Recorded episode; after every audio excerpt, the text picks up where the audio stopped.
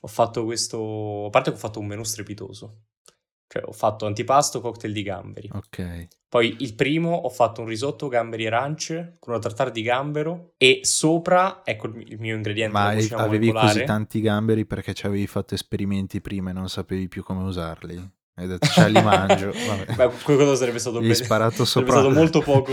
un po' di raggi X, gamma e cose, hai detto, eh mo io ce li ho qua. Sì, durante gli esperimenti dei tumori, quindi siamo mangiati i gamberi tumorati. Ecco. Oddio, questo è uscito un po' male. belli, belli carnosi. fedeli a Dio e all'uomo affrontiamo traccia i sentieri misteriosi dell'interno per recare alla mente ed al cuore di ogni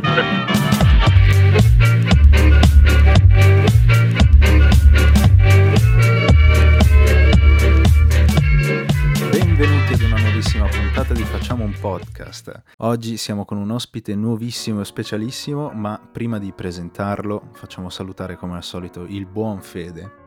Ciao Fede, Ah, ciao a stai? tutti, grazie Vito per essere tornato a fare le intro. Io sto da Dio. Un E giorno di assenza. niente. Mi siete Un mancati. giorno di assenza si è, si è sentito. E purtroppo, vabbè, per fortuna che abbiamo il nostro jolly Edoardo Truttero, un grande saluto anche a Edo che è a casa a farci il logo. Allora, oggi insomma siamo qui con un, op- un episodio speciale, abbiamo detto, abbiamo un episodio e un, un ospite, scusate, mi sto già inceppando, che direttamente da Roma è in collegamento con noi ed è qui per presentarci un sacco di cose interessanti che fa perché dopo il famosissimo liceo Sereni di Luino, tutti escono da quel liceo maledetto, Tutti da lì. è andato nella capitale, a Roma, a studiare fisica e da lì ha intrapreso un percorso mica male. Quindi prego presentiamo, eh, io faccio fatica a chiamarlo Simone, però è il suo vero nome, usiamolo. E probabilmente mi sentirete chiamarlo Cabal per altri motivi, però è il suo soprannome, oppure il suo nome, come si può dire, street name, il nome utilizzato da- da- da- dagli amici. no?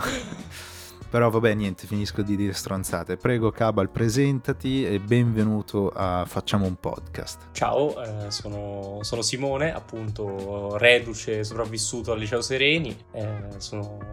Vabbè, hai detto praticamente tutto. Sono arrivato a Roma, ho intrapreso una carriera da, da fisico, da studente fisico in realtà, perché Da studente fisico, certo. visto che, anco- visto che ancora studio, finirmi fisico sarebbe forse un po' troppo. Speriamo di essere all'altezza di, di- di questi belli argomenti interessanti che hai, che- che hai detto di cui parleremo, ma... Eh, dai, dai, ma sì, ma non ti preoccupare. Dovete sapere, cari ascoltatori, che ci ha messo, Cabal ha ammesso di essere un attimino agitato, ma io ho continuato a dirgli che non siamo dei professionisti, chiaramente ancora non Manco ci per crede, niente. ma tra poco si No, scioglie. no, vabbè, ma, ma, guarda, l'essere professionisti o meno non cambia il fatto che la paura di dire una, una cavolata di troppo sia, sia sempre dietro l'angolo, ma na- Ma sì, ma siamo a posto così. Al massimo poi ci manderai tutte le correzioni e durante l'editing eh, le metteremo tutte Ci in sarà la voce, la voce di Vito che corregge.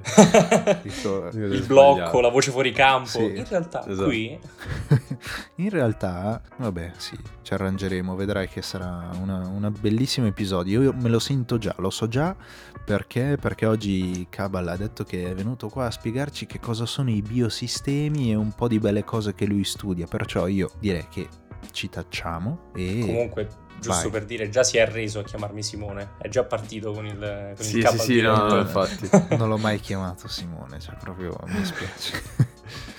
Stai tranquillo, ti perdoniamo, ti perdoniamo.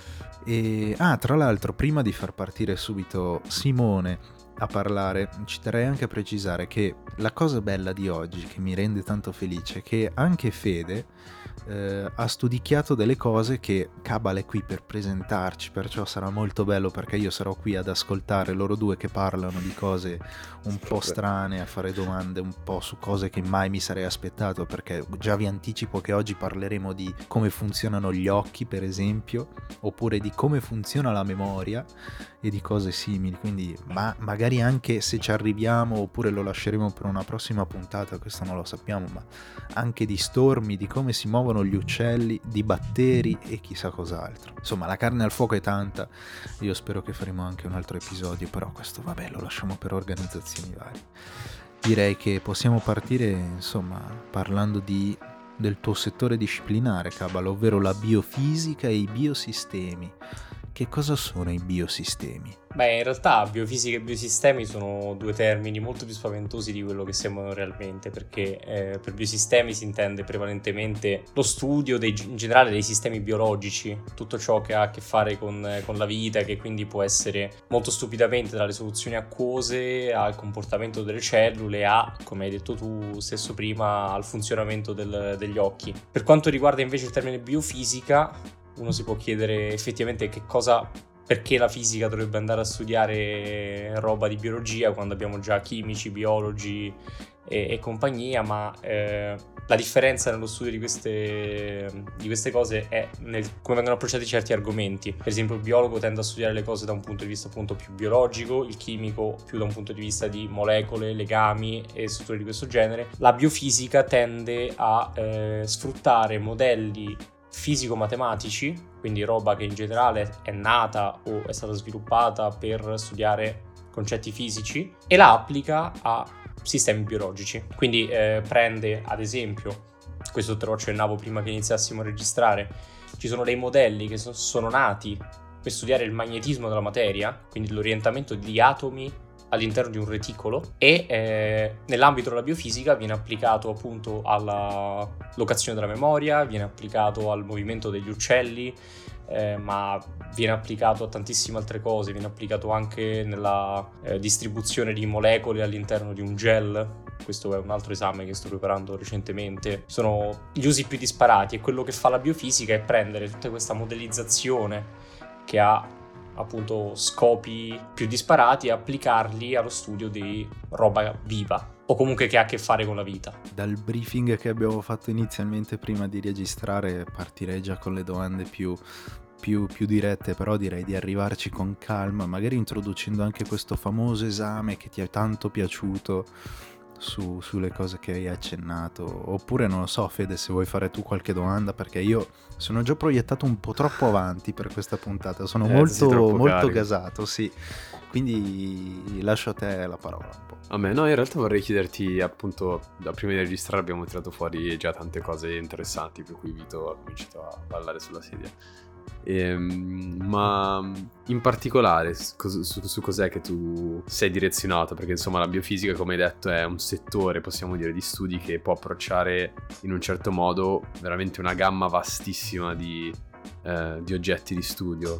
Su, su, cosa sei orientato? Beh, allora, intanto io parto col, con le mani avanti dicendo che io sono un romantico sotto questo punto di vista, nel okay. senso che io eh, ho vissuto la maggior parte delle mie scelte accademiche con l'idea quello che devo fare lo farò per tutta la vita. Quindi le mie scelte sa- non sono da qui a fra dieci anni, non sono da qui a 15 anni, io penso che devo fare il prossimo passo perché a me piace quello che sto studiando.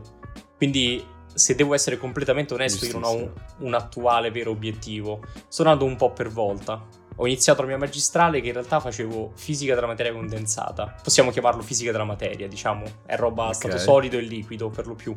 Poi dopo un semestre ho capito che non era quello che volevo fare, ho cambiato, sono passato a biosistemi, anche perché una passione per la biologia l'ho sempre avuta, l'interesse di un'applicazione di quello che facevo anche in ambito medico mi intrigava tantissimo, quindi quello è un po' il mio obiettivo. Que- cioè, questo è stato come ho scelto, non il mio obiettivo, perdonatemi. Eh, un obiettivo potrebbe essere continuare un percorso accademico, fare un dottorato. Una cosa che mi piacerebbe molto se fosse effettivamente eh, gratificante in Italia sarebbe professore universitario ricercatore, sarebbe un grande sogno arrivare a questo, ma non ho una vera, una vera idea adesso. Diciamo che la direzione che mi intriga di più, ho anche visto eh, quella che poi sarà il mio progetto di tesi, è quello della fisica medica. Quindi l'applicazione de- della biofisica in un ambito più medico, perché appunto ci sono anche corsi ed esami veri e propri che si chiamano di fisica medica. quindi l'applicazione di tecniche e di metodi fisici a scopo clinico e terapeutico. Tipo, Chiaro. aprendo una piccolissima parentesi, Faccio un esempio molto pratico proprio su quello che io ho studiato nel mio esame di fisica medica. È stato un esame molto di eh, radiologia, per esempio, quindi l'utilizzo della radiazione elettromagnetica o in generale di radiazione di vario genere, elettroni, neutroni, raggi gamma, raggi X, tutto quello che vi viene in mente, a scopo sia diagnostico, eh, in particolare questo corso era molto sulla diagnosi del cancro, sia a scopo terapeutico, quindi come riconoscere eh, un, eh, un tumore attraverso una diagnosi di radioterapia e come regolare anche la, la- la terapia perché si possa fare della, delle, come, perché si possa avere un effetto che sia curativo e non dannoso perché comunque eh, quando si usa la radiazione su, su un essere umano o comunque su un corpo biologico bisogna stare molto attenti perché è una cosa che può essere dannosa verso l'organismo quindi per esempio vai a studiare come regolare eh, la tua terapia in maniera tale che le cellule eh, sane siano in grado di rigenerarsi mentre le cellule tumorali no. E quindi in maniera tale da danneggiare solo le cellule che tu vuoi danneggiare. Ma anche tutte le tecniche sperimentali, cioè proprio pratiche di, di macchinari, di, di progettazione di apposite, per esempio, maschere per andare a colpire solo le zone che tu vuoi colpire. Come, come vanno progettate, quali sono le idee, quali sono i meccanismi che ti permettono di fare questo. Quindi, per esempio, anche quali sono i materiali più adatti e perché, studiati appunto anche da un punto di vista fisico su, su questo perché. mi sono, mi sono acceso quando hai detto maschere perché è la parola, la parola chiave di Lightroom e Photoshop, quindi si è creato il ponte per poter capire un attimino tra la, tra la fotografia e, e la fisica medica in modo tale che io potessi... No, in realtà però sì, certo, certo. Una robetta da poco, insomma, diciamo. Beh, sicuramente un- una tematica molto interessante che si abbina molto a quello che è un po' la mia direzione in questo momento. No, è, interessante, comunque sì, ci sta, anche io ti chiedevo più appunto cosa ti interessasse di quello che studi di più al momento, non tanto gli obiettivi futuri, perché quelli neanch'io in realtà, cioè so che mi piace stare in quest'area, mi piace giocare un po' con, con le cose che mi piacciono, se qualcuno me lo fa fare, offrendomi progetti, però a lungo termine non so, non so molto dove andare, ma è giusto così. Vabbè, ho divagato un po', però sono arrivato No. al punto. Il divagare è sempre ben accetto in questo podcast, sappilo perché anzi forse campiamo solo di eh, Sì, palese. caldo e, Sì. e- e mistico Ottimo, divagare, ottimo. sì. Anche perché sono i momenti in cui siamo un po' più spontanei e ci sganciamo anche dal podcast, quindi ben venga, ben venga davvero. Va bene, va bene, va bene, ma adesso quindi chiudiamo quella piccolissima parentesi che abbiamo aperto prima e torniamo in carreggiata. Parlavamo di biosistemi e parlavamo anche, abbiamo accennato a questo famosissimo esame che ti ha tanto entusiasmato, ma ce ne parleresti un po' perché è lì che, che sta la ciccia del nostro podcast. Quindi eh, se vuoi raccontarci un pochettino anche di questa professoressa che hai detto che è una, una luminare di una cosa molto particolare ma interessante. Ma diciamo che eh, è una biofisica che fa ricerca su, su modelli di easing e applicazioni a sistemi biologici di vario genere. Io ti ho parlato del- dei- degli stormi perché eh, nel nostro corso specifico noi abbiamo affrontato gli stormi. Però eh, ho un collega che ha fatto un, eh, un percorso di laboratorio, io ti ho detto il mio l'ho fatto su quello studio dei mitocondri, eh, lui lo ha fatto con questa professoressa invece eh, a- studiando un meccanismo per diciamo analizzare al meglio il movimento dei moscerini Eh, ha fatto tutto uno studio con questo macchinario per eh, studiare bene le posizioni e il movimento di questi, di questi insettini considera andavano in un parco andavano a Villa Ada prepara- si portavano tutta questa attrezzatura che lui mi diceva a volte mi facevano guidare, cioè avevo una- un'ansia incredibile perché l'attrezzatura costava una barca di soldi. Eh, andavamo lì con sto camioncino, portavamo sta attrezzatura e ci mettavamo a studiare questi, questi moscerini e come andavano. Comunque, tornando al punto di partenza, le- eh, questo corso si chiama Biofisica Teorica e penso che sia il corso tra quelli che ho fatto che più di tutti esprime l'essenza di quello che sia la, la biofisica, almeno ovviamente a un mio punto di vista personalissimo, chiunque magari potrebbe avere un'idea diversa dalla mia. L'idea di questo corso è quello di prendere dei, come ho detto prima, in un senso più generico, dei modelli eh, di, di fisica in generale, di fisica teorica, e applicarli a una serie di sistemi. Noi abbiamo analizzato cinque punti in particolare in questo esame. Il primo è il sistema di movimento e eh, assimilazione di nutriente dei batteri. Il secondo era eh, la fotorecezione, quindi il meccanismo che permette al nostro occhio di percepire i fotoni e poi di regolarsi per ottenere una vera informazione da questo. Eh, un altro era l'assemblaggio di proteine, quindi la, la, nascita di determinate strutture sia geometriche ma anche di particolari sequenze. Il quarto eh, punto era quello di locazione della memoria. E il quinto era quello di movimento eh, coordinato di stormi di uccelli. Ora, la cosa che più di tutto esprime appunto questa natura della biofisica è il fatto che il corso parte con un'equazione molto specifica che descrive il bagno termico, nel senso molte delle cose che, che si vivono nella, nella, biofisica, che si vivono nei sistemi biologici, hanno a che fare con una certa soluzione, che di solito è acqua, a una certa temperatura. E soprattutto parlando dei batteri, noi siamo partiti dallo studiare tutti i meccanismi che potrebbero muovere eh, un oggetto in mezzo all'acqua. E poi siamo partiti ad approfondire questa equazione in un contesto eh, in cui andiamo a mettere dei batteri all'interno.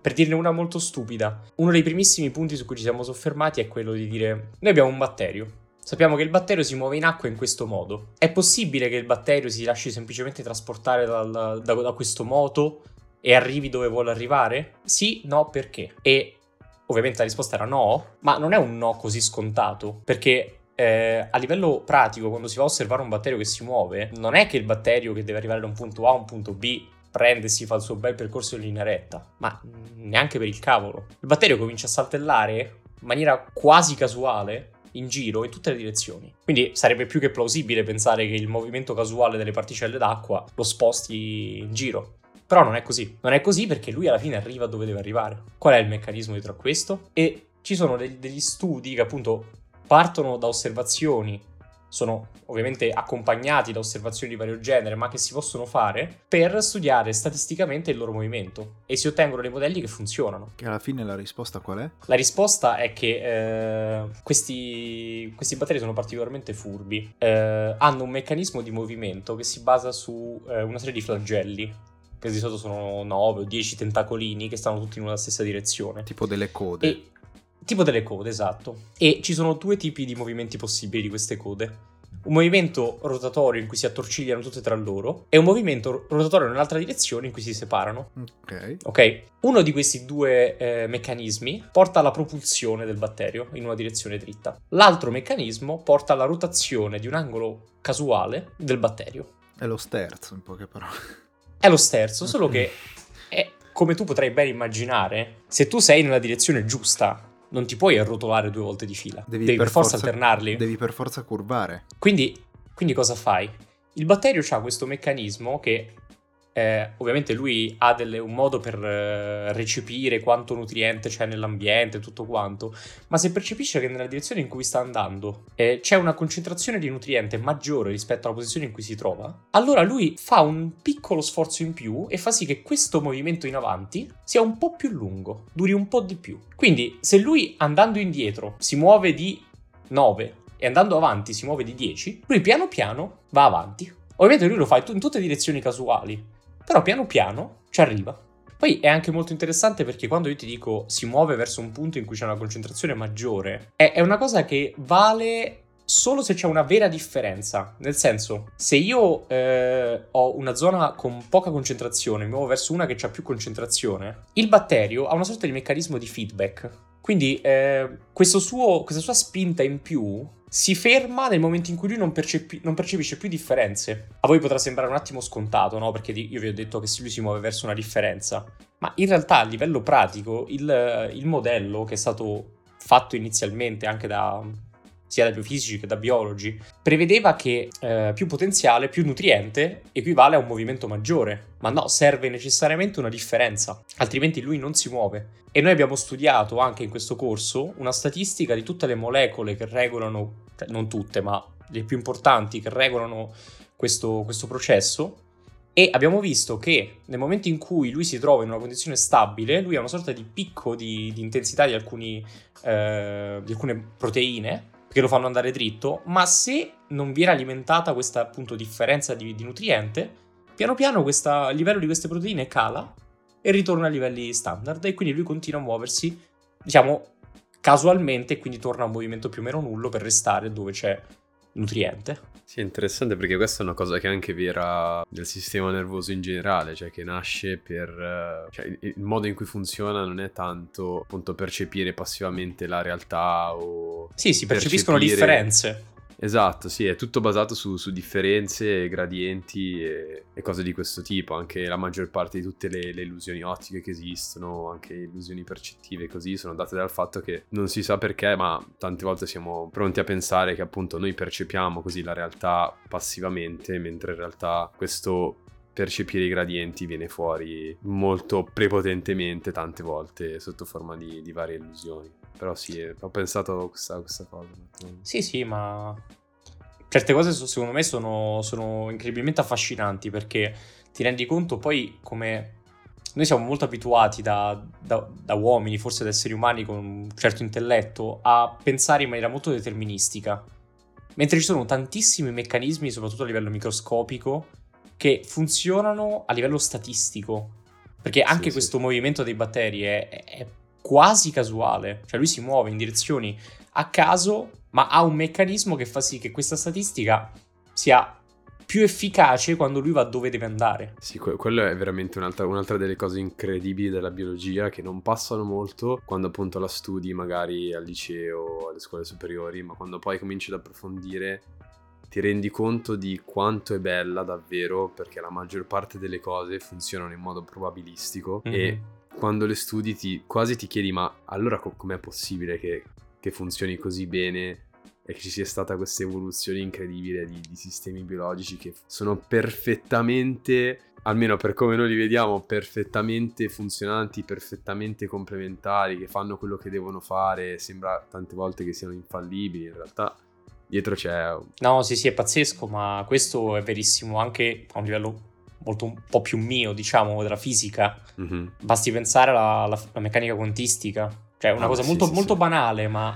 eh, ci sono cose che sono veramente incredibili perché sono tutta, tutta possibilità. Il gatto di Schrödinger è una cosa su cui si, si scherza anche molto. Cioè, noi ormai da, da liceali abbiamo quante battute ci abbiamo fatto su questo gatto di Schrödinger, ma è, è un concetto che è, che è fuori di testa perché eh, è l'idea che una cosa possa essere in due modi contemporaneamente e, e questa non è una modellizzazione, questo è un fatto. Cioè, questo, questo non è una cosa che noi modellizziamo. eh, ah, può essere in un modo o nell'altro perché noi non lo sappiamo. No, quello è in entrambi i modi contemporaneamente. Ci sono eh, dimostrazioni pratiche, esperimenti che dimostrano il principio di indeterminazione, che sono delle cose allucinanti. Sono- non lo so, per me hanno un fascino non- indescrivibile. Sono, sono Sì. bellissime. E che la cosa poi interessante è che poi quando... perché il fulcro è che noi, nonostante queste conoscenze ci siano, abbiamo un modello di pensiero che, come dicevate prima, è deterministico. Noi facciamo corrispondere degli effetti a delle cause e pensiamo così. E per anni nella- nel corso della storia della filosofia si sono, visti eh, tentativi di spiegazione eh, alternativi al determinismo.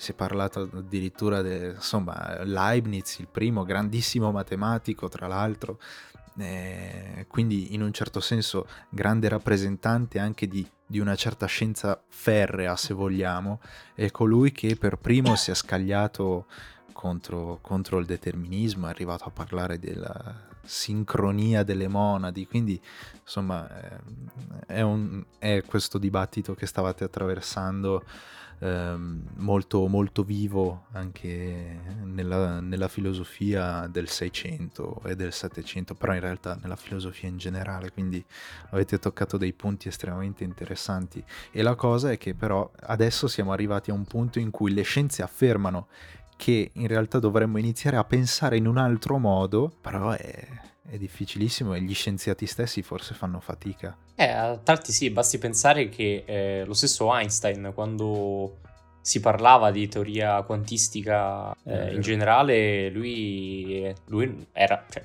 famosissimo, lui ormai è simbolo di intelligenza, la teoria della relatività e tutto quanto, lui disse Dio non gioca a dadi. La teoria Esatto, quantistica esatto. non, non è quello... Capito? Lui non ci, lui non ci credeva. E, e questo è per far capire quanto sia a volte difficile accettare certe cose. Poi detto da lui che aveva creato una teoria, anche quella assurda, cioè nel senso la teoria della relatività pure fa parte di un... Sì, sì, sì, beh. di- di- di fan- cioè, per me a tratti è ancora Ma fantascienza. c'è- ma è sì, bellissima. ma. Sì, sì, sì. Comunque, a proposito di determinismo, posso scaricare una, una chicca. Vai. Lancia. Eh, per, per chiunque ci abbia questa curiosità o magari si vuole fare un trip eh, molto veloce, molto semplice, eh, è molto interessante cercare su YouTube eh, doppio pendolo teoria del caos Ah, beh, sì. ed è eh, semplicemente una rappresentazione visiva dell'effetto farfalla. Tu hai presente eh, cos'è? Sì, sì, io mi ricordo da- dalle, dalle elementari la nostra maestra ci aveva insegnato che, cosa, che cos'era l'effetto farfalla. Ecco, con un doppio pendolo questa cosa è bellissima, perché si prendono, cioè ne- nei video che si trovano in giro, si prendono tipo mille doppi pendoli, tutti quasi nella stessa configurazione, si rimette una differenza di angolo di tipo 0,001 gradi di differenza, e dopo un po' che li lasci andare vedi che ognuno va per cazzi suoi, completamente separati, ognuno ha scelto il suo percorso, completamente deterministico questo, eh? Ma una differenza di 0,01 gradi porta a Sì. caos. Comunque, vabbè, è solo perché mi è venuto in mente, volevo...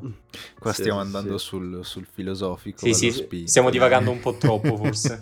Sì. Eh, però è anche per- cioè, è interessante perché è la scoperta di, di questi, di questi meccanismi che poi ha portato proprio a un focus eh, su i modelli per, per i sistemi biologici e non tanto provare a descrivere, non so, cioè a trovare un qualcosa che lo descrivesse perfettamente, ma a riconoscere che ci sono dei meccanismi che non puoi descrivere, cioè puoi, puoi modellarli, appunto, puoi al massimo sforzarti di capire quali sono le interazioni in gioco, però poi puoi solo modellarli, non puoi dire ah ok, questo, questo organismo è in questo stato A, allora tra, non lo so, 10 step, tra, non lo so, un periodo di tempo X, allora sarà in quello stato lì. Puoi provare a modellarlo, puoi provare ad arrivare a diversi modelli che ti dicono cose diverse a seconda delle interazioni iniziali che ci sono, la configurazione iniziale, puoi dire ah è probabile che si trovi in quello stato lì, ma ormai c'è per la maggior parte dei sistemi complessi è, è impossibile dire, anzi per tutti, è impossibile dire Sì, anche con perché come, certezza quello che succede. Come hai detto tu stesso, i sistemi biologici funzionano quasi tutti con modelli probabilistici, con cose che funzionano con una certa probabilità, hanno meccanismi che hanno delle soglie di, eh, di accettazione o meno, ma che funzionano appunto con eh, modelli statistici. Comunque, niente, io ho appena realizzato Leibniz ci aveva preso su un sacco di cose. per- In, in questo momento. E no, ma guardate, Leibniz è uno di quei filosofi che quando viene spiegato a scuola, ma anche in, in università, trovare quello che spiega Leibniz significa che hai trovato un tesoro, perché è difficilissimo. E quando viene presentato ai liceali si parla di monadi, di cose un po' strane. Eppure è uno di quelli che ha scritto di più, no? Uno dei, dei proprio più... scriveva le sue 40, 50, 60 pagine ogni giorno e ha fatto così per tutta la vita. Stiamo leggendo, stiamo, i ricercatori in Germania stanno ancora leggendo, se non mi sbaglio, stanno ancora cercando di finire di leggere tutto quello che ha scritto. Ed è uno che, vabbè, la, poi la sua vita in generale è strabiliante, ma adesso non mi voglio prendere del tempo per parlare di Leibniz. Cioè, immaginate che però è un bambino che da piccolo ha perso entrambi i genitori, ricco di famiglia, va bene, però questo bambino che subisce il trauma del- della perdita dei genitori si dedica agli studi, era esperto in giurisprudenza, esperto matematico, esperto filosofo in un certo senso. E voi prendete quell'esempio del caos dei pendoli, ogni pendolo una monade. E, e via, vabbè, chiudiamola così. È veramente geniale. Niente, ok, chiudo, chiudo la, la mia parentesi filosofica. E mm, tornando, tornando a noi e facendo un passettino in più, mi è venuta in mente una sorta di moda- modalità con cui potremmo andare avanti, che secondo me è carina. Prendiamo, abbiamo parlato no, dei batteri, potremmo prendere gli altri quattro punti del tuo esame e un pochettino sviscerarli, presentare, sai, ci prendiamo 7-8 minuti. Ci vuoi fare il ripasso del corso? Eh, esatto, è vero. Ah, Beh, sì, sì, sì. No, Peccato si che l'hai dato, se no si però- poteva fare prima dell'esame, questa cosa ti aiutava. Guarda, ripetevo, quando stavo preparando l'esame ho avuto un 10 giorni di ripetizione intensiva, ho ripetuto 80 pagine di riassunti, cioè 80 pagine di riassunti Mi- per giorni, preciso, bello. Non ho mai studiato un esame così, eh, ma mi stavo... Ero così preoccupato di come potesse andare perché lo ritenevo un esame molto complicato, lo ritengo Sì. tuttora uno dei più difficili che abbia dato a livello di, di- di orale e quindi stavo lì ogni giorno, mattina, pomeriggio. Sono partito che ho ripetuto 8 pagine per 10 giorni, poi ho ripetuto 20 pagine per 4 giorni, poi 40 pagine per 2 giorni e, e poi 80 pagine in un giorno che ovviamente non sono riuscito perché eh, non, c'avevo- non avevo il tempo materiale per ripetere 80 pagine in un giorno. ai però limiti delle possibilità umane. sì, eh, non ho mai studiato un esame così, così. Di solito sono uno di quelli che si affida sulla sua buona stella e sulle sue, sulla sua predisposizione e campa un po' di rendita. Onesto. Ma mm, hai detto quella roba lì sulla percezione dei fotoni, gli occhi, il funzionamento degli occhi, che sembra molto interessante. Ce ne parleresti un po'? Quello, quello era un altro punto abbastanza carino. Nel nostro corso è iniziato tutto in un modo molto, molto banale, quasi, quasi infantile, no? Perché la prima domanda che ci siamo posti e che abbiamo affrontato è qual è il numero minimo di fotoni che ci servono per vedere qualcosa? I fotoni sono le onde particelle della luce, giusto? Esatto, sì, qu- quanta luce, diciamo quanta luce ti deve arrivare in un occhio perché tu possa effettivamente vedere qualcosa. Ok, perfetto. Ed, è stato fa- ed è stato effettivamente fatto in un modo molto, molto semplice. Hanno Sì, preso un campione di persone, hanno messo in una stanza buia e, e sparavano un tot di fotoni. E, e quelli dicevano: Vedi o non vedi? Sì, Ok. vedo, no, non vedo.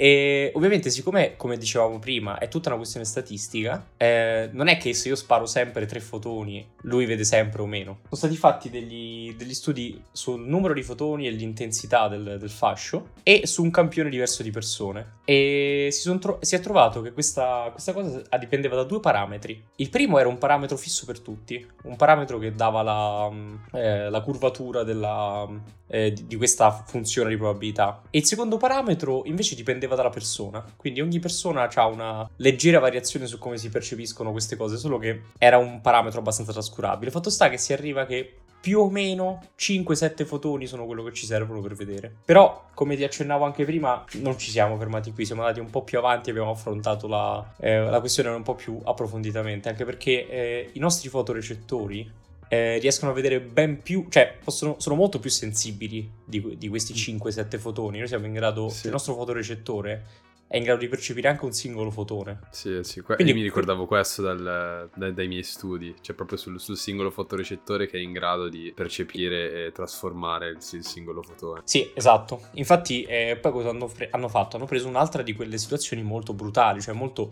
Uno si aspetta i grandi esperimenti, invece hanno preso un fotorecettore, l'hanno attaccato a un circuito elettrico e hanno visto eh, come rispondeva ogni volta, perché poi alla fine un fotorecettore è una cosa che non sono sicurissimo, ma immagino funzioni tipo un neurone. Quindi quando c'ha no, è- un- è uno un stimolo... neurone. Ah, è esatto, È perfetto. un neurone. Perfetto, Sì, sì, sì. eccolo. Quindi quando c'ha uno stimolo manda un impulso elettrico. Per chi ci ascolta sta arrivando il momento in cui loro due iniziano a parlare delle loro cosine, io sono... Vai, vai, vai.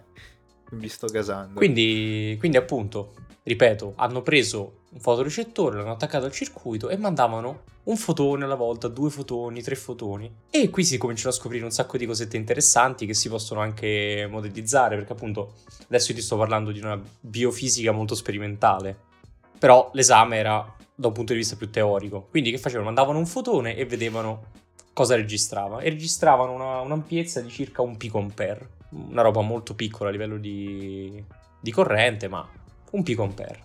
Due fotoni, due picoampere. Tre fotoni, tre picoampere e così via. Però, appunto, ti accennavo ancora che eh, non è infallibile. Quindi io mando un fotone, 0 picoampere. Mando un fotone, 2 picoampere. E mo'?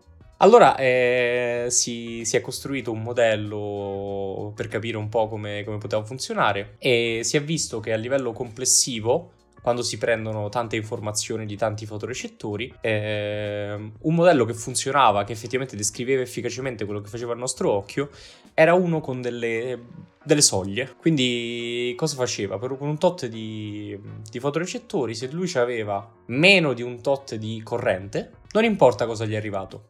Per lui è zero. Se lui si trova entro un certo intervallo che, dico, adesso non ricordo, non sono sicuro nemmeno funzioni perfettamente così, ma rende l'idea. In un intervallo tra 0,7 picoampere e 1,7 picoampere, se lui ha una corrente che sta in questo intervallo, lui segna un fotone. E in questo modo tu hai tutti i, i, punti, tutte le informazioni che il tuo occhio poi va piano piano a ricostruire. Quindi eh, crea delle soglie per cui con un tot di, di, segnale io segno questo, con un tot di segnale segno quell'altro. Perché ovviamente anche se io posso avere zero eh, fotoni, cioè posso avere un picoampere con zero fotoni, con due fotoni o con un fotone, è ovvio che con un fotone è molto più, più probabile che io abbia quella, quel valore lì. Quindi, anche se io prendo in considerazione un po' di errore qua e là, posso comunque avere un'immagine che è, che è veritiera. E quello tu prima mi hai fermato perché lo volevi tenere per questo momento, ma mm. eh, hai presente quando, per esempio, ti strofini gli occhi o ti svegli un po' così, sei un po' assonnato, qualcosa non funziona bene e tu cominci a vedere tutti i puntini grigi, tutti i puntini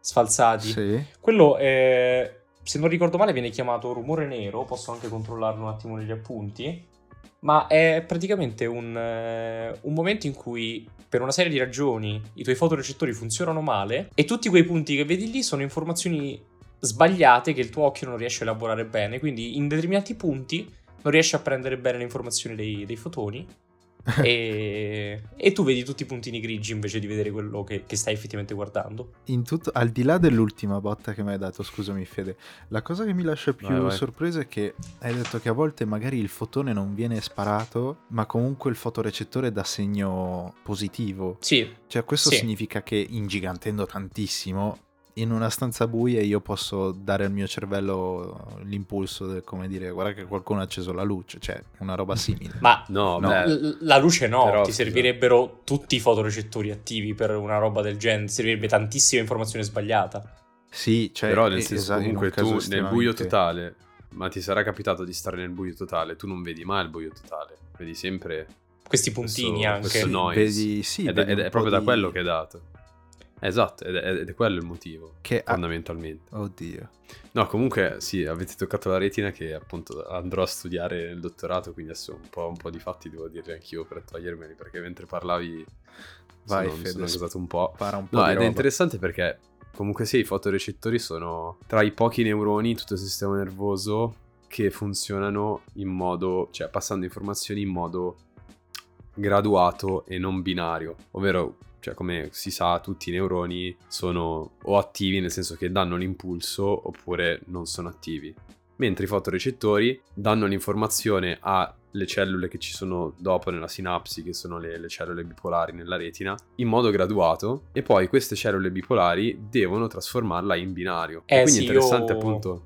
Io, io, ho tagliato un passaggio perché giustamente sì, sì, sì, eh, lo studio che noi abbiamo fatto scende fino a tipo fino anche l'apertura dei canali che permettono il passaggio sì, di informazioni e tutto quanto, però eh, l'ho, fa- l'ho, tagliato un pochino. Sì, ok, sì, sì, ci sta, ci sta. Giustamente. Però no, è, è proprio interessante sapere che comunque nel, i nostri sistemi sensoriali devono avere a che fare con questo tipo di problemi. Tu hai, hai un, una sensazione, un, un'informazione che magari appunto è graduata, però hai un sistema di trasformazione o di, di, processamento, come si dice in italiano, delle informazioni che funziona in binario. Processione. E devi trovare un modo di trasformare, grazie. Quella della chiesa. Le cose da... Eh, grande, vai. di trasformare le cose da graduata a binarie. Ed appunto, sì, molto interessante. Giusto, togliamo un attimo due minuti a Cabal, ma che, che dottorato vai a fare sulla retina? E cos'è che studierai? Eh, tipo, eh, appunto no, eh, eh, c'entra molto con quello di cui stiamo parlando perché sarebbe una sorta di tentativo di modellare la retina al computer, quindi modelli sia informatici che comunque anche lì fisici matematici che tengono conto dei vari tipi di cellule che ci sono all'interno della retina, perché ovviamente non solo abbiamo fotorecettori, cellule bipolari, eh, non so come si dice in italiano, però vabbè, cellule del ganglio della retina, amacrine e altre cose che non so dire, però ognuna di queste cellule ha sottotipi per cui magari un tipo di cellule bipolari prende solo l'informazione dai coni, un altro la prende solo da altre bipolari che arrivano dai bastoncelli, fatti strani di questo genere. Quindi per sapere quello che esce dalla retina e modellarlo in modo efficace devi tener conto di tutte le interazioni che ci sono tra vari tipi di cellule, insomma. Comunque se ti interessa, approfittando di questi due minuti che dite di avermi rubato, eh, io ho approfittato a fare un check di quale fosse l'origine effettivamente di eh, parte di questo errore della, della nostra Mhm. retina e eh, se vi interessa lo sono andato a leggere. Vai. Eh, c'è una, una molecola che si chiama eh, retinale, che si trova all'interno del nostro occhio, non so in che punto di preciso, lui probabilmente lo saprà meglio di me, che ha due configurazioni possibili, una configurazione che viene detta cis e una configurazione che viene detta trans. La- l'informazione passa quando eh, il retinale, questa molecola, passa da una configurazione all'altra. Il problema è che queste trasformazioni come avvengono? Avvengono perché eh, viene data una spinta di energia che gli permette di saltare, diciamo, un gradino e andare nello stato successivo. Solo che, come ti ho detto quando abbiamo iniziato a parlare di batteri, tutto ciò avviene di solito in un bagno termico. E il bagno termico, che si chiama tendenzialmente acqua a temperatura ambiente o temperatura corporea, eh, dà una sua spinta di energia.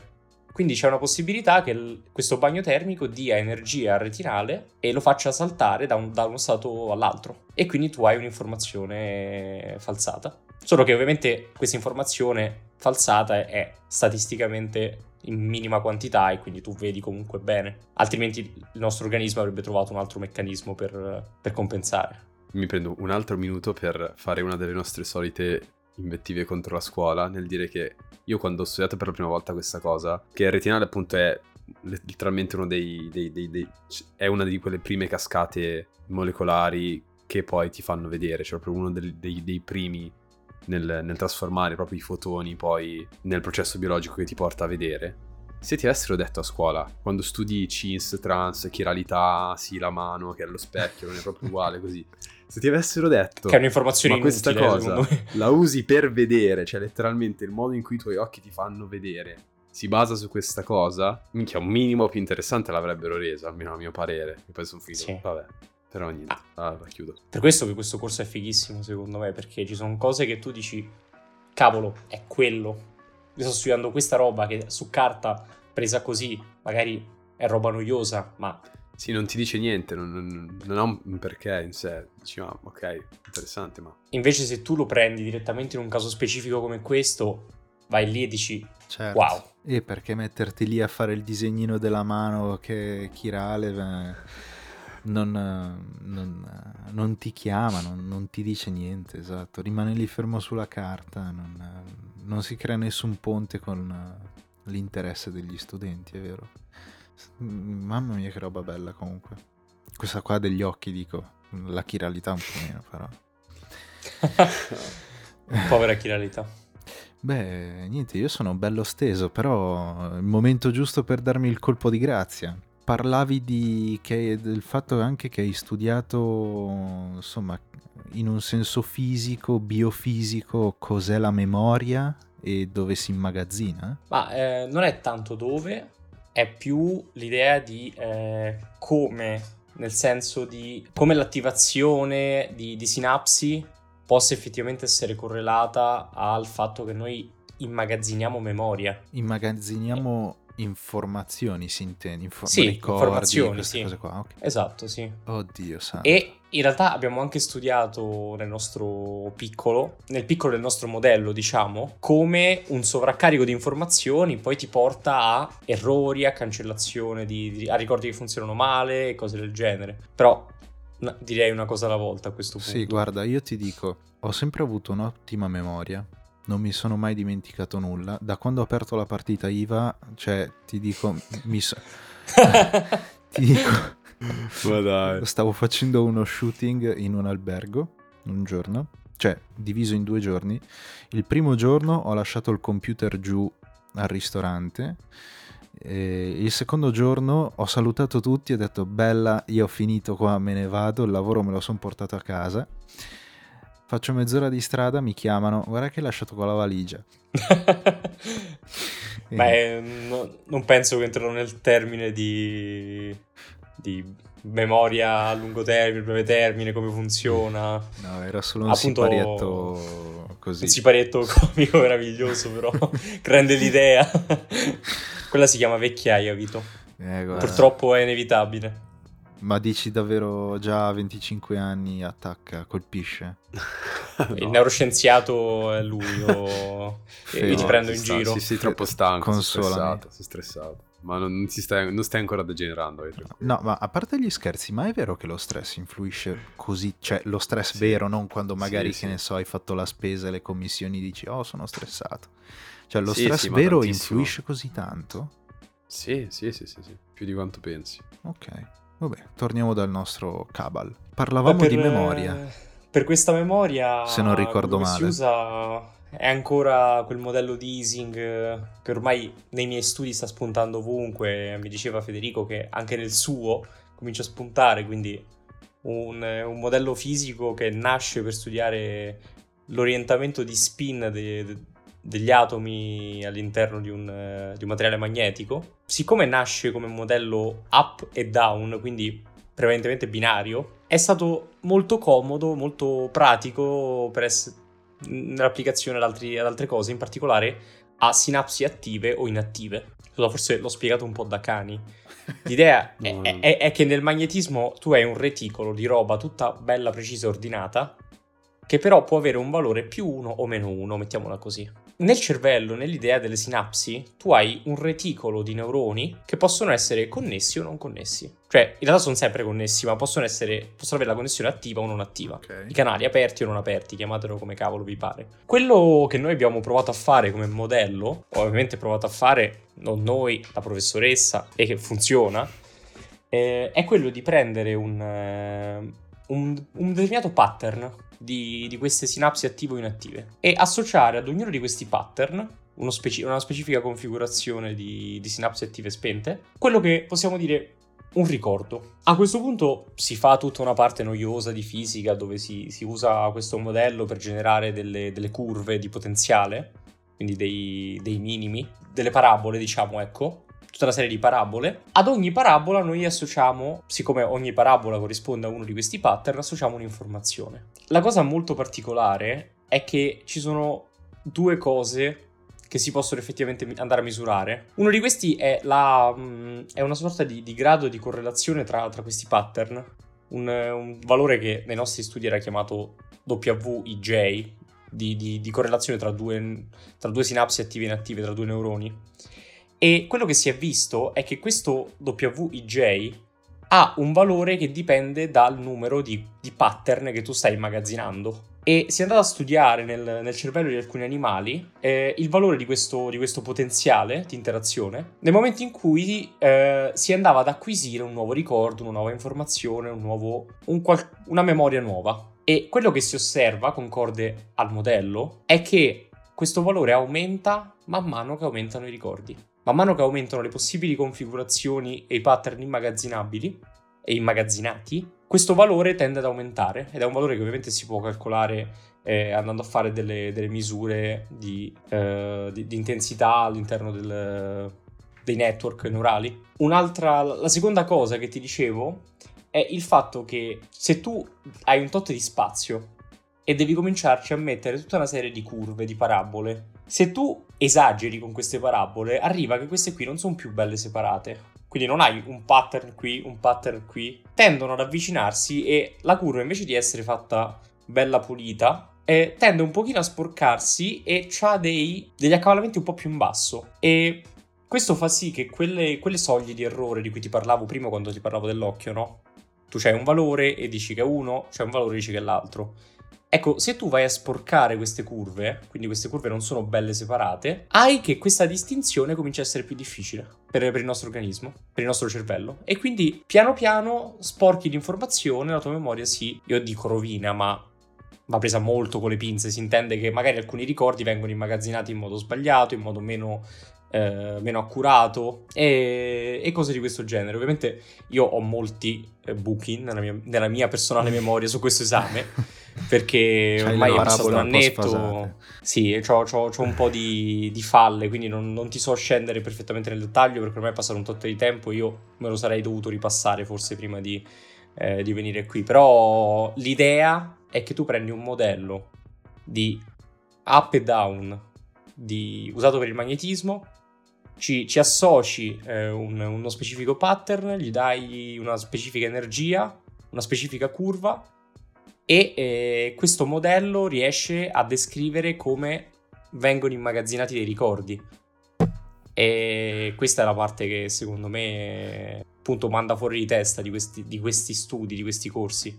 Sì, è, Perché è poi, molto perché poi hanno applicazioni. Sì, sì, se posso anch'io aggiungere, perché appunto ne ho, ne ho sentito anch'io parlare, sì, appunto i modelli di, di, di easing così sia, cioè vengono utilizzati appunto ovunque, come dicevi tu, nascono da- dal magnetismo, ma adesso sono veramente applicabili in qualsiasi situazione che possa essere modellabile come un reticolo di interazioni. E come dicevi tu, un, un network di neuroni è, è un buon esempio.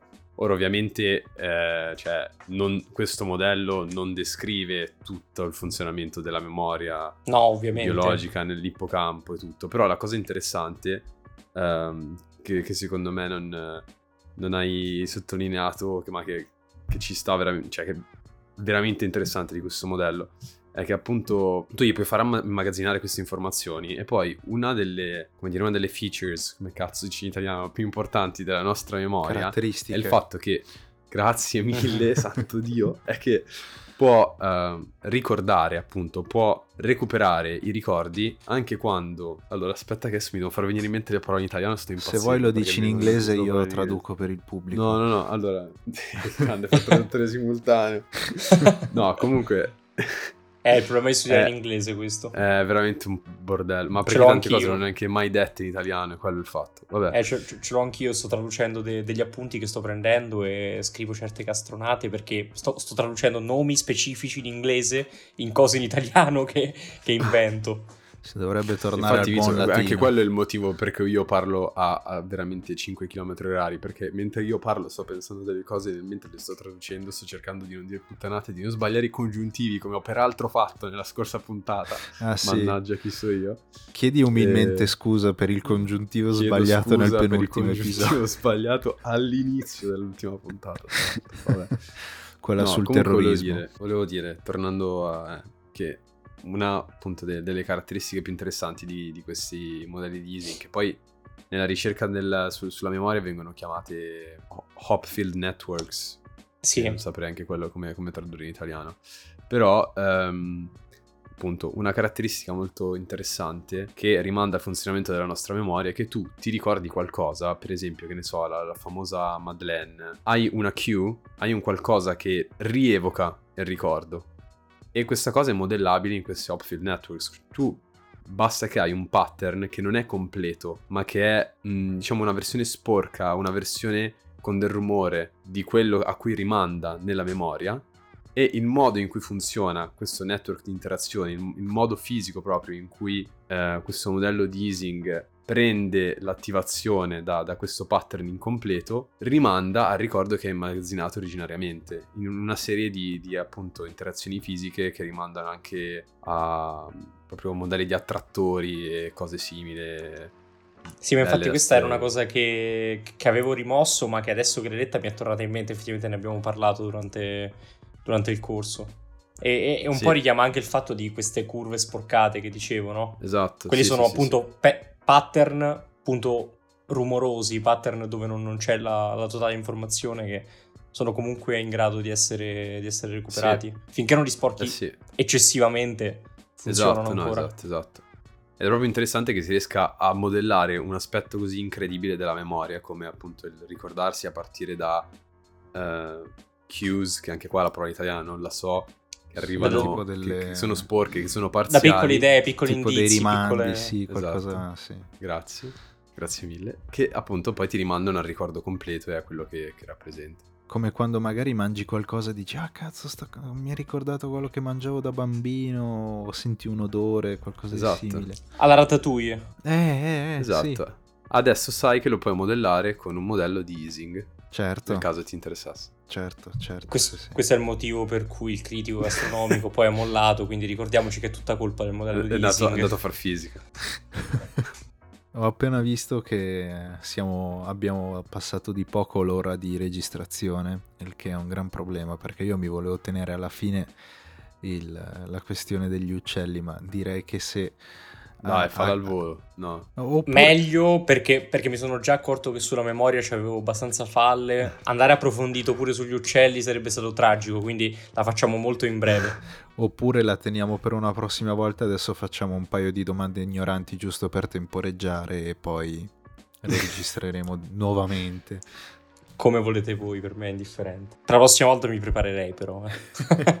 Tanto so- già l'argomento stavolta. No, va bene, dai, secondo me si può tenere per la prossima volta. Adesso Se vuoi ti posso raccontare di come è partita la mia carriera culinaria, da grande chef. Ah sì? Ah sì? Vai, Ho una carriera per- culinaria? No, no, no, non ho una carriera culinaria, ho solo lobby per la cucina. vai. Ok, parliamo di cucina che mi piace. Parliamo di cucina. Sì. Mi sono preso benissimo che comincio a cucinare cose non strane, ma un po' particolari tipo da cucina molecolare. Ok. Ma... Ma no, allora, senza esagerare, senza esagerare, ma per esempio per Natale ho fatto questo... A parte che ho fatto un menù strepitoso. Cioè ho fatto antipasto, cocktail di gamberi. Ok. Poi il primo ho fatto un risotto gamberi e arance con una tartare di gambero e sopra, ecco il mi- il mio ingrediente Ma avevi molecolare. così tanti gamberi perché ci avevi fatto esperimenti prima e non sapevi più come usarli? Hai detto, ce li mangio. Beh, quello sarebbe stato Gli hai sparato sarebbe sopra stato molto poco... un po' di raggi X, gamma e cose. Hai detto, eh, mo io ce li ho qua. Sì, durante gli esperimenti dei tumori, quindi siamo mangiati i gamberi tumorati. Ecco. Oddio, questo è uscito un po' male. belli, belli carnosi, eh. Belli carnosi. E sì, Vabbè, il punto mezzo chilo l'uomo. è che ho, fa- ho fatto un bellissimo finto caviale di arance, con il succo d'arancia, Ah, con la gara gar. No. con la gara gar. Ah. Sì, belli- è stato venuto bellissimo. Una delle cose di cui vado più fiero in assoluto. Bello, bellissimo. Molto scemo, ma estremamente estetico. Estremamente estetico, però per esempio si fa molto, sai, con, con, con il basilico. Perché Eh, poi sì. diventa aroma puro, no? Quindi è un bel Ma trucco. Ma infatti per- col basilico rendeva di più perché c'ha un bel aroma forte che anche in una pallina così lo, lo senti. E sono tutti oli essenziali, sì, sì, sì, decisamente. Eh, un bel kick. Ottimo. Non sei, non sei il primo che ha fatto studi di stampo, diciamo, biochimico, fisico, che poi si dedica alla cucina molecolare. A tal proposito, mi pare... e no, questo per dire che è una cosa molto bella, secondo me, eh, la cucina in generale. Poi è bello vedere come ognuno ci arriva a modo suo. Eh, c'è, mi sembra, un, un bar o un ristorante, non lo so, che a Milano, eh, che ha, ha tutto un menù, una proposta, insomma, basata sulla cucina molecolare o sui drink molecolari, adesso non mi ricordo, però molto interessante, devo andare a provare. Credo di aver sentito qualcosa, ma da qui a ricordarmi come si chiama, c'è, c'è No, un vabbè, abisso. fa niente, tanto non gli facciamo pu- pubblicità, non ci paga. E poi anche qua ho Giusto, detto, meglio così. De- Devo andare a provarlo. Magari vado lì, mi dicono, eh figa, qua si striscia 100 euro un cocktail e allora magari lo guardo da fuori. Milano, Milano è la città delle sorprese, quindi Eh già. Soprattutto dal punto di vista del cash. eh già. E poi mi- quando vedo quegli scontrini magari le parabole mi si... Mi si... Si acca- avvicinano si un po', accavallano un poi- po', sì, sì, poi, poi inizio a vedere le stelle, no? Che, i, I fotoni e quelle cose lì. Che poi è anche molto simpatico vedere che alla fine queste famose parabole che non ci serviranno mai nella vita le scrivono. Perché poi una parabola è un'equazione di secondo grado. È vero. Quella che gli studenti si chiedono sempre: ma che mi servirà ris- risolvere un'equazione di secondo grado? A, A ricordare le cose, vedi? Il a te niente, ma il tuo corpo serve. Possiamo tuo dirla corpo serve. E, e- e tu quando studi le equazioni di secondo grado stai studiando quelle matrici che sono la base della tua percezione visiva. Quindi stai usando un'equazione di secondo grado per ricordare un'equazione di secondo grado. Giusto per confondere allora le no. acque, hai capito? Direi Che che poi adesso, adesso fior di matematici, scienziati vari che ascoltano questo podcast ci, ci perculeranno malissimo. eh. Chi lo sa, magari, sai, siamo in tempi di maturità, la gente che ci ascolta che è del 2004, Ma magari ma sai qualche cosa stavo 2003 pensando? Quattro o cinque? ripetente, non lo so. Sai cosa stavo pensando? Per mandare tipo dalla sonnessa e dirle, ma al posto che fare le ore di orientamento, a fare le cazzate... Facciamo un podcast. o- No, no, mettete gli studenti, chiudete in una stanza, gli, gli- dite, ascoltate tutto, facciamo un podcast. Cioè, abbiamo invitato veramente delle persone incredibili. Tutte, E poi devono farci la tutte verifica. uscite però. da... beh, Tutti ex tutte, studenti, infatti, Quasi eh. tutti, quasi tutti ex Quasi studenti del liceo di sì. Luino. È vero, è vero però. Incredibile. Potrebbe essere molto interessante. Potremmo farci pagare. E sì, vabbè. Eh, Cioè, quindi pubblicità e pagati pure. E d'altronde la, la vita costa. Eh. Il liceo l'abbiamo finito un sacco di tempo fa, stiamo diventando, siamo già ormai adulti. se, se mi volete mandare a quel ristorante milanese a provare la cucina molecolare, spammate questo podcast che magari Spotify ci nota. Così possiamo anche dare almeno 5 euro di mancia agli ospiti che, che decidono di concedersi. e vabbè, dai. Abbiamo concluso anche questo episodio. E quindi direi che innanzitutto ringraziamo il nostro caro Cabal H Simone Feliziani. La facciamo Beh, al contrario. Direi grazie a voi per l'invito. Sono... Ma io direi- Ero molto curioso in realtà di questa Sì? cosa. Sono, sono molto contento. Ti senti soddisfatto? Moltissimo. Benissimo. sono- Ci sono tutte le Perché penso di aver detto poche cavolate, ecco. Beh, ci sono tutte le carte in regola per andare avanti con altri episodi. Esatto. Se vuoi ci possiamo sentire per un aggiornamento sulla tua tesi sui mitocondri e fisica, fisica medica, che potrebbe essere un, un tema molto in- interessante. Sì, fammi, fammi cominciare un po' a studiare sti, Ecco. sti tumori poi... Che, parlando di fisica eh, medica, non so se avete sentito questo TOC, era il mio polso, che credo che sia rotto, quindi se mi concedete io andrei a un attimo in pronto soccorso. Aia, che male. E vabbè. E nulla, grazie per averci ascoltato e eh, ci sentiamo ad un prossimo episodio. Ciao ciao ciao. Alla prossima, grazie mille. ciao ciao.